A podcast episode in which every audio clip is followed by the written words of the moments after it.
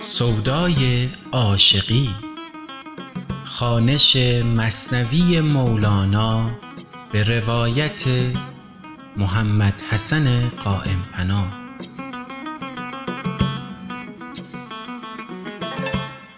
بسم الله الرحمن الرحیم.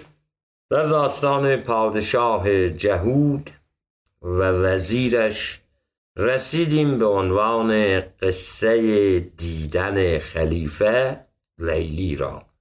گفت لیلی را خلیفه کن تویی که از تو مجنون شد پریشان و قوی.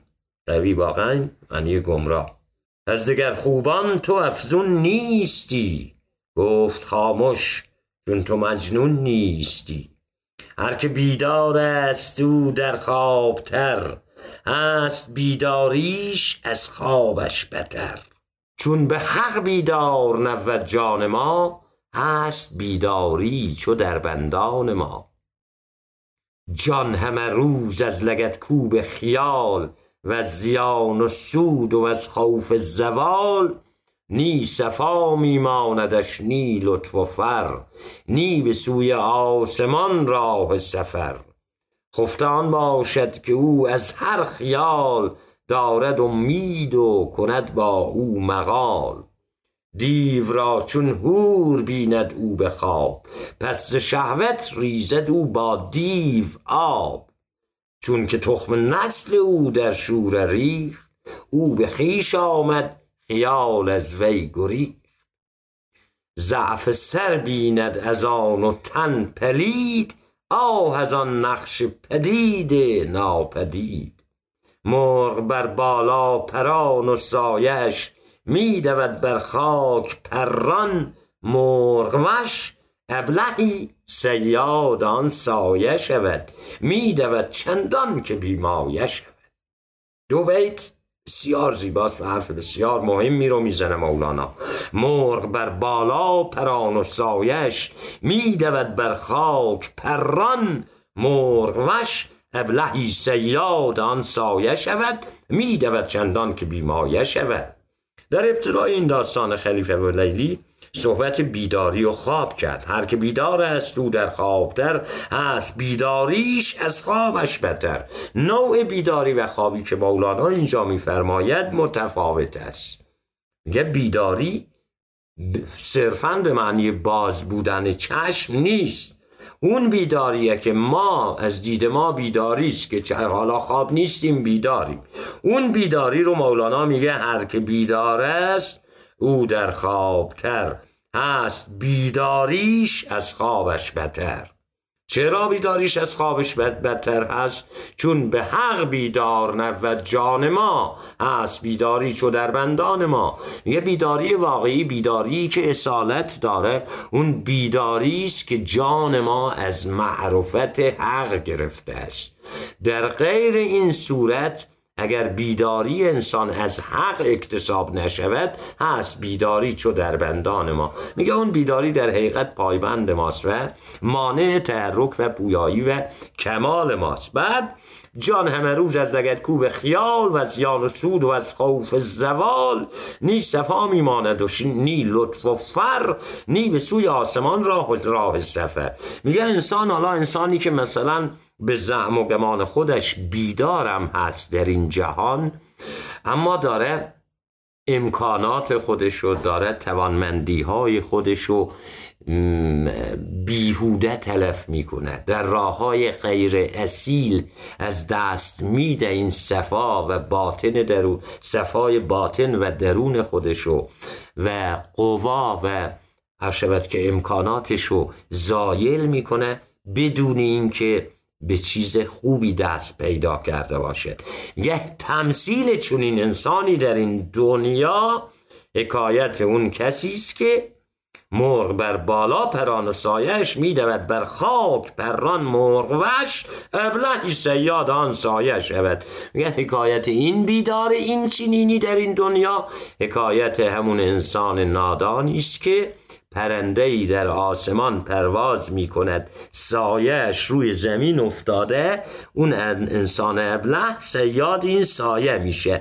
دنبال سید این سایه ای که بر روی خاک افتاده میدوه میگه میدود قدرتش توانش همه چیزش رو از دست میده اما پرنده فارغ آسوده در آسمان ها پرواز می‌کنه. و این آدم ابله بدون این که حتی نظری به بالا بیاندازد در روی زمین دنبال سید سایه این پرنده است. ابلهی سیاد آن سایه شود. میدود چندان که بیمایه شود. بیخبر کان عکس آن مرغ هواست بیخبر که اصل آن سایه کجاست. تیر اندازد به سوی سایه او ترکشش خالی شود از جستجو. یا تیرها رو هم به سوی سایه میندازه ترکشش تیردانش خالی میشه و قدرتش هم ازش زایل میشه. حالا ترکش عمرش توهی شد عمر رفت از دویدن در شکار سایه تفت. میگه اغلب ما انسان ها ترکش تیرهامون و توانایی هامون در سید این سایه ابلهانه به هدر میدیم و خود عمر هم از دست ما میره بدون اینکه سیدی قابل به دست آورده باشیم. ترکش عمرش توهی شد عمر رفت. از دویدن در شکار سایه تفت. سایه یزدان چو باشد دایهش وارهاند از خیال و سایش اما همین انسان اگر خودش رو در پناه و سایه یزدان قرار بده در معیت حق همراه با, با معیت حق همراه باشه. وارهاند از خیال و سایش گرفتار اوهام و خیالات نمیشه و دنبال سید سایه نمیدود. سایه یزدان چو باشد دایش وارهاند از خیال و سایش. سایه یزدان بود بنده خدا مرده این عالم و زنده خدا. دامن او گیر زوتر بیگمان تا رهی در دامن آخر زمان. کیف مد زله نقش اولیاست کو دلیل نور خورشید خداست. یه پناه گرفتن در سایه اولیای بزرگ. انسانهای به خدا پیوسته در حقیقت همون به معیت سایه الهی در آمدن است. چرا؟ به خاطر اینکه سایه اولیا دلیلی است بر خورش نور خورشید حق. از در اون سایه پناه گیر. اندر این وادی مرو بی این دلیل. لا احب الافلین گو چون خلیل. دلیل اینجا به معنی راهنما و مراد هست. اندر این وادی مرو بی این دلیل. لا احب الافلین گو چون خلیل. حکایت باز اشاره به داستان حضرت ابراهیم هست که در مواجهه با ماه پرستان و خورشید پرستان و داستانش مفصل هست و عزیزان می‌دونن. روز سایه آفتابی را بیاب دامن شه. شمس تبریزی به تاب ره ندانی جانبی این سور و عرس از زیاء الحق حسام الدین بپرس. ور حسد گیرد تو را در ره گلو در حسد گیرد تو را در ره گلو. در حسد ابلیس را باشد قلو قلو زیاده گویی زیاده روی گذافه گویی هست. کوز آدم ننگ دارد از حسد با سعادت جنگ دارد از حسد. عقبه زین سبتر در راه نیست ای خنک آنکش حسد همراه نیست. خنک معنی خوشا هست خوشا به حال اون انسانی که حسد رو از وجود خودش دور کرده است. این جسد خانه حسد آمد بدان که از حسد آلوده باشد خاندان. گر جسد خانه حسد باشد گر جسد خانه حسد باشد و لیک آن جسد را پاک کرد الله نیک. تهرابیتی بیان پاکی است. گنج نور است در تلسمش خاکی است. چون کنی بر بی حسد مکر و حسد زان حسد دل را سیاهی ها رسد. چون کنی بر بی حسد مکر و حسد. زان حسد دل را سیاهی ها رسد. خاک شو مردان حق را زیر پا. خاک بر سر کن حسد را. همچون ما.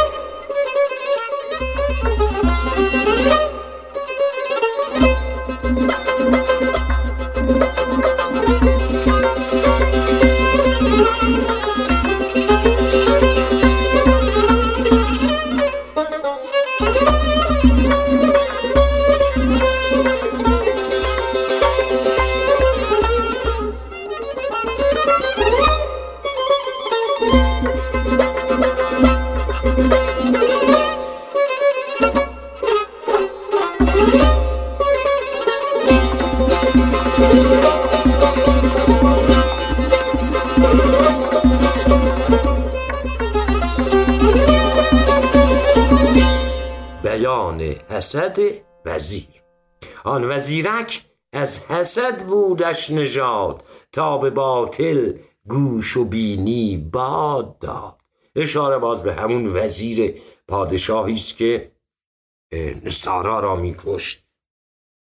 آن وزیرک از حسد بودش نژاد تا به باطل گوش و بینی باد داد. بر امید آنکه از نیش حسد زهر او در جان مسکینان رسد. هر کسی کو از حسد بینی کند خیشتن بیگوش و بی بینی کند. بینی آن باشد که او بویی برد. بوی او را جانب کویی برد. هر که بویش نیست بی بینی بود. بوی آن بوی است کان دینی بود چون که بویی برد و شکر آن نکرد. کفر نعمت آمد و بینیش خرد. شکر کن مر شاکران را بنده باش پیش ایشان مرده شو پاینده باش. چون وزیر از رهزنی مایه مساز خلق را تو بر میاور از نماز. ناسه دین گشت آن کافر وزیر کرده او از مکر در لوزینه سیر. لوزینه غذای چرب و شیرین و خوشمزه است. اما سیر اگر قاطی لوزینه بشه دیگه اون رو از خوردن میندازه. بس اینجا باز مبحثی بود که مولانا در امر حسادت ورزی برای انسان و اینکه یکی از آفات بزرگ راه هست بیان کرد و تمثیل های متعدد آورد. از جمله تمثیل شیطان را آورد که میگه اگر شیطان رانده شد از درگاه حق به خاطر حسادتی بود که به انسان و مقام و مرتبه او در درگاه الهی کرد. واسطه اون حسادت از درگاه رانده شد. فهم کردن حاضقان نصارا مکر وزیر را. هر که صاحب ذوق بود از گفت او لذتی می‌دید و تلخی جفت او. نکته های گفت او آمیخته در جلاب قند زهری ریخته. ظاهرش می‌گفت در ره چوست شو و از اثر می‌گفت جان را سوست شو. ظاهر نقره گر اسپی دست و نو دست و جامه می سیه گردد از او. آتش ارچه سرخ روی است از شرر تو ز فعل او سیهکاری نگر. برق اگر نوری نماید در نظر لیک هست از خاصیت دزد بسر برق اینجا منظور سائقه از سائقه آسمان هست. میاد جنس سائقه از نوره اما سائقه وقتی می‌زنه اتفاقا بینایی رو زایل می‌کنه.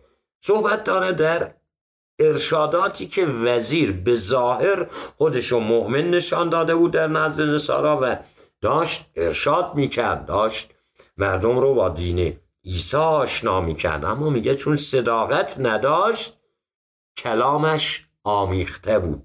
مثل آمیختگی سیر در لوزینه و حاضقان و هوشیارانی که لفظ را به لفظ صادق را از کاذب جدا می‌کنند و تشخیص میدن میگه این تشخیص رو داده بودند و حس می‌کردند که انگار قش در کار هست انگار از صداقت نیست اقداماتی که وزیر می‌کنه. این تمثیل ها باز برای تفهیمی این هست. میگه ظاهر نقره گر اسپید است و نو دست و جامه می گردد از او آتش ارچه سرخ روی است از شرر. تو ز فعل او کاری نگر برق اگر نوری نماید در نظر لیک هست از خاصیت دزد بسر هر که جز آگاه و صاحب زاغ بود گفته او در گردن او تاغ بود. اوی اول به وزیر برمیگرده و اوی دوم به انسان صاحب ذوق. هر که جز آگاه و صاحب ذوق بود گفته او در گردن او توق بود. مدت شش سال در هجران شاه شد وزیر اتباع عیسی را. پناه اتباع معنی پیروان دین عیسی. مدت شش سال در هجران شاه شد وزیر اتباع عیسی را بنا دین و دل را کل بدو بسپرد خلق پیش امر و حکم او میمرد خلق. پیغام شاه پنهان مر وزیر را در میان شاه و او پیغام ها شاه را پنهان به دو آرام ها پیش او بنوشت شه که ای مقبلم وقت آمد زود فارغ کن دلم. گفت اینک اندران کارم شها کفکنم در دین ایسا فتنه ها. از عشق تو مستان منم باد چون می‌دهی پیمان منم ساقیر می‌شوی میخانه منم. بی تو بار خود بیگانه منم با تو در عاشقی. افسانه منم هر زمان جان به جانان ز دل در پیم باله و دیوانه منم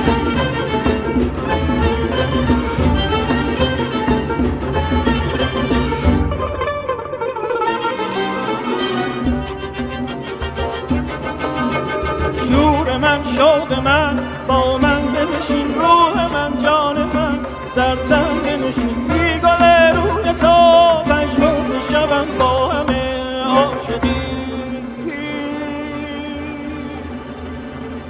مرده شوم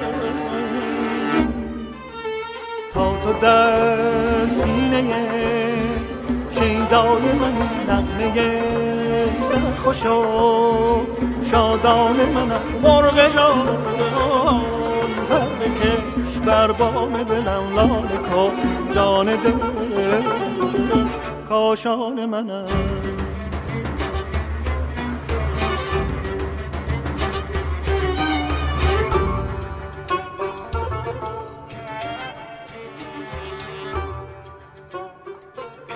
بیان دوازده سبت از نصارا.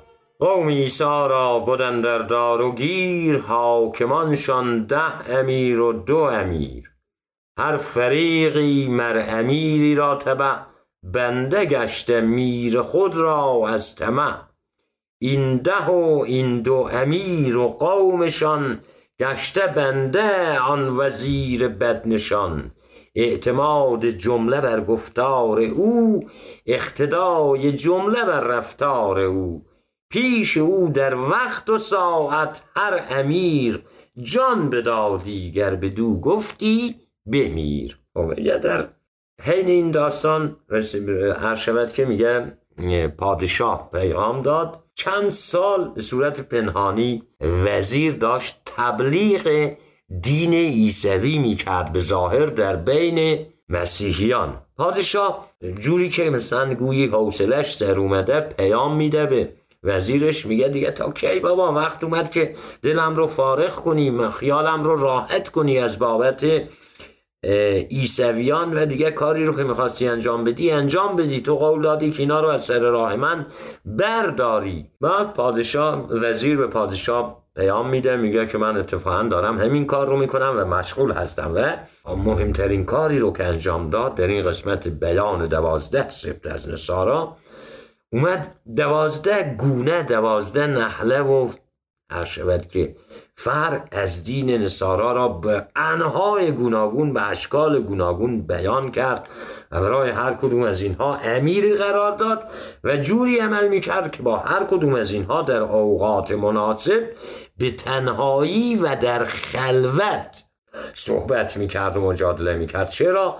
به خاطر اینکه دقیقا کارش کار وزیر این بود که می‌خواست اینها رو این فرقه های مختلف دینی ایسوی رو به جون هم بندازه و حرفها رو ضد نقیز می‌گفت هر شود که دستورات دینی رو متناقض با یکدیگر می‌گفت تا فردا که می‌خواد اون تیر نهایی رو از درکش رها بکنه اینها رو به جان همدیگر بندازه و به دست خودشون اینها رو از میان برداره. چون اگر یادتون باشه در ابتدای داستان گفتیم مانع آدم کشی شد مانع نسارا کشی اون پادشاه جهود شد و گفت که اینجوری که تو داری پیش میری دشمن تراشی می‌کنی و فکر نکنم بتونی موفق باشی. بذار تا من با حیله های خاص اینها رو از سر راهت بر میدارم و بعد این دوازده نفر رو گفتیم دعوت می‌کرد در اوقات مناسب باشون صحبت می‌کرد تا بتونه حالا ممکنه خب سوال پیش بیاد ممکنه سوال پیش بیاد. دوستان قاعده مبنی به اینجوری بود معمولا قاعده ما که در پایان داستان توضیح کلی ارائه بدیم. اما اینجا چون داستان داره طولانی میشه ممکنه حوصله برخی عزیزان سر بیاد و بگن خب چیه؟ این داره چی کار می‌کنه؟ اصلا هدف چیه؟ نهت کنین. هدف اینه اصلا اونجا مولانا می‌خواد اولین چیزی رو که اونجا گفته میگه کشتن نصارا از سر تعصب. تعصب تعصب هست که داره کار انسان رو خراب می‌کنه در این دنیا. تعصب یعنی جانبداری بیخود یعنی هر شود که خوشکندیشی و تهجر در زمینه های مختلف مخصوصا در زمینه دینی. ما اگر خیلی راحت بپذیریم که ادیان آسمانی همه در جهت تکامل اهداف خاصی و مشترکی اومدن هر کدوم از اینها مکمل قبلی خودشون هستن لازم نیست هیچ گونه تعصبی داشته باشیم. اولین انگیزه تعصب هست. اصلا شما اگر به تفاسیر مراجعه بکنین در همین تفاسیر مختلفی که از این داستان هست خیلی ها میگن اصلا پادشاه و وزیر در اهداف خودشون صادق بودن. اینا می‌خواستن جانش در ابتدای داستان گفت اصلا جان پادشاه با جان موسا در واقع در همامیخته بود. این داشت به زعم خودش به گمان خودش داشت ترویج دین موسا رو می‌کرد.